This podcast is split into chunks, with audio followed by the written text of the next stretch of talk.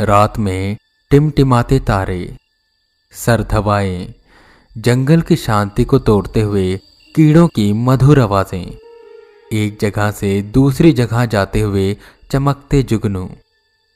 ये एक छवि है जंगल की, रवि के दिमाग में, जिसे वो रोज देखता है, और ये सोचता है कि उसे एक रात जंगल में गुजारनी है।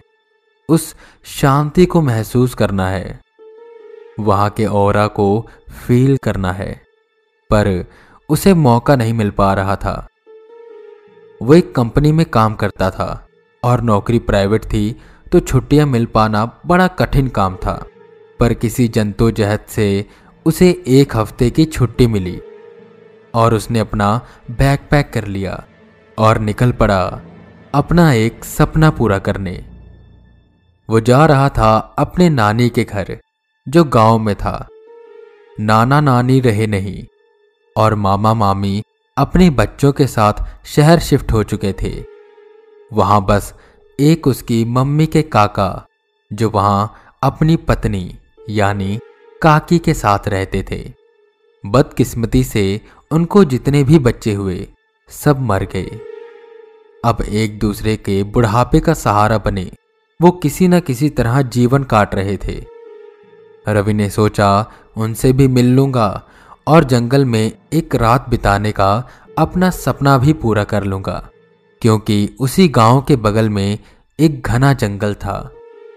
रवि अपना बैग उठाए, सीधा ट्रेन से उस छोटे से स्टेशन पर उतरा, जहाँ उसकी नानी का गाँव था। स्टेशन कहना भी ठीक नहीं, वो बस एक छोटा सा प्लेटफॉर्म था, जिस पर चाय के स्टॉल के नाम पर एक छोटी सी टपरी थी, जहाँ ज़्यादातर गाँव के लोग इकट्ठा होते थे। खैर, काका उसे लेने आए थे। रास्ते में जाते हुए उसे वो जंगल दिखाई दिया। रवि एक टक उस जंगल की ओर देख रहा था कि तभी काका उसे डांटते हुए कहते हैं, रवि, उस मनहूस जंगल को मत देखो। ऐसा क्यों? रवि ने पूछा उनकी ये बात ऑटो वाला भी सुन रहा था। वो बोला अरे बाबूजी, ये जंगल पता ही नहीं कितनी जाने खा गया है। यहाँ एक लड़की की आत्मा रहती है यहीं बगल में एक गाँव था वहीं की थी वो लड़की। गैर बिरादरी के लड़के के साथ चक्कर था। एक दिन दोनों इसी जंगल में रंगे हाथ पकड़े गए। लड़का तो भाग गया पर उन्होंने लड़की को यहीं ज़िंदा जला दिया। क्या सच में? रवि ने हैरान होते पूछा, तू चुपचाप ऑटो चला? काका ने डांटते हुए कहा। रवि ने काका से पूछा, काका, सच में ऐसा हुआ था? काका ने कहा, हाँ बेटा, बहुत ही पिछड़ी सोच के थे। लड़की वालों की जाति ऊँची थी और लड़का नीचे जाति का था। सोचा, गाँव में पता लगेगा तो क्या इज़्ज़त रहेगी। तो उन्होंने उस लड़की को ज़िंदा ही जला दिया। और उस लड़के की तलाश भी जल्दी हो गई। उसे भी पीट पीट कर मार दिया। और अब सुनने में आया है कि उस लड़की की आत्मा इसी जंगल में भटकती है और जो भी इस जंगल में जाता है, कभी वापस नहीं आता। भगवान जाने क्या होता है उसके साथ। ये बात रवि के दिमाग में घूम रही थी। रवि उन्हें यह नहीं बताता कि वो जंगल में एक रात बिताना चाहता है। वरना उसे वो जाने नहीं देते। पर वो अपना सपना ज़रूर पूरा करेगा। रात को खाना खाकर, सबके सोने के बाद, रवि चुपके से अपना बैग उठाकर जंगल की तरफ़ बढ़ने लगा। जंगल घर से ज़्यादा दूर नहीं था। बस एक मैदान और कुछ खेत पार करके वो जंगल के बॉर्डर पर पहुँचा। पर जैसी छवि उसके दिमाग में थी। वो जंगल उस छवि से काफ़ी अलग था। सर्द हवाएँ तो थी, पर वो हवाएँ एक अलग सा एहसास दे रही थी। उसकी छुअन किसी इंसान के हाथों की छुअन की तरह लग रही थी। कीड़ों की आवाज़ें तो थी, पर वो मधुर नहीं, बल्कि ऐसी कि जैसे उसे पुकार रही हो। और टिमटिमाते तारे जो बादलों ने छुपा रखे थे अंधेरे में चमकते जुगनू, ऐसा लग रहा था जैसे किसी से डर के इधर उधर भाग रहे हों। रवि का मन विचलित हुआ।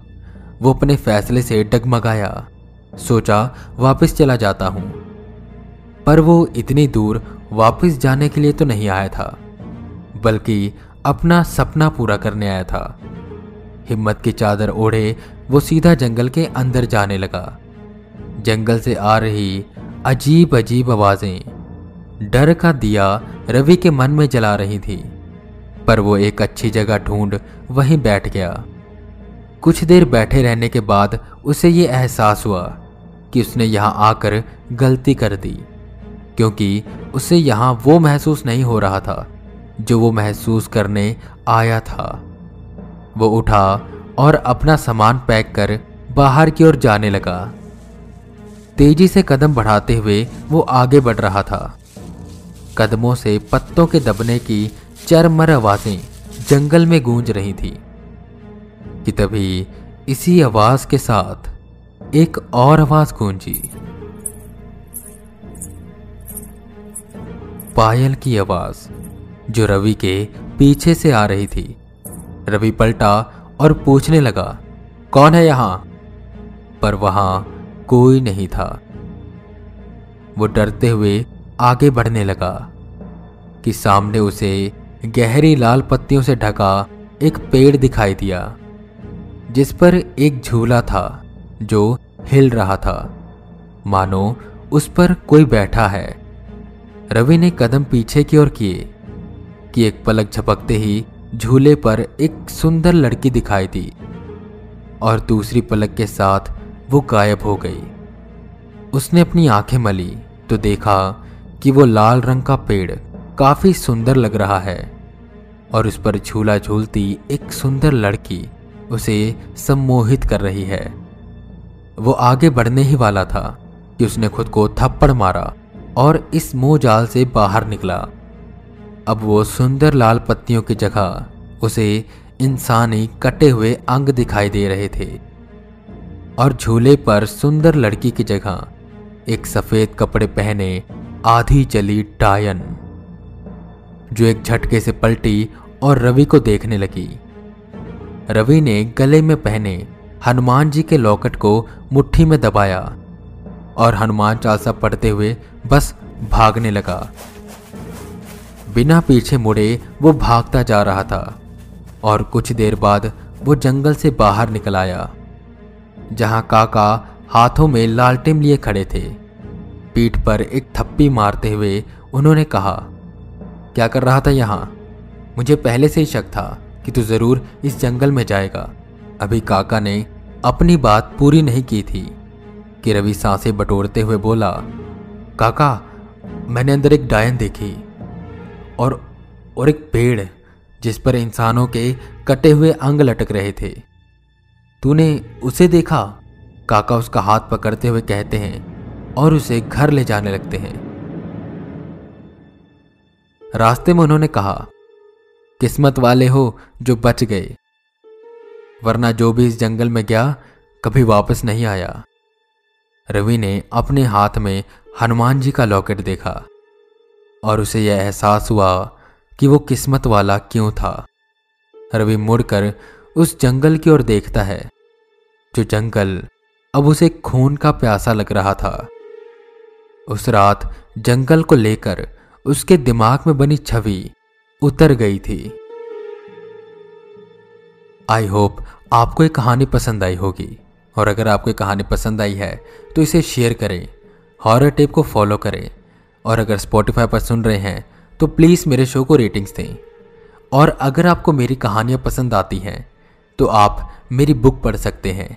द सर्कस, जिसका लिंक आपको डिस्क्रिप्शन में मिल जाएगा और आप उसे अमेजॉन फ्लिपकार्ट पर सर्च भी कर सकते हैं। द सर्कस बाय वी के रावत। बाकी मैं वी के रावत, फिर मिलूँगा आपको एक नई कहानी के साथ। तब तक के लिए बने रहें हमारे साथ और सुनते रहें हॉरर टेप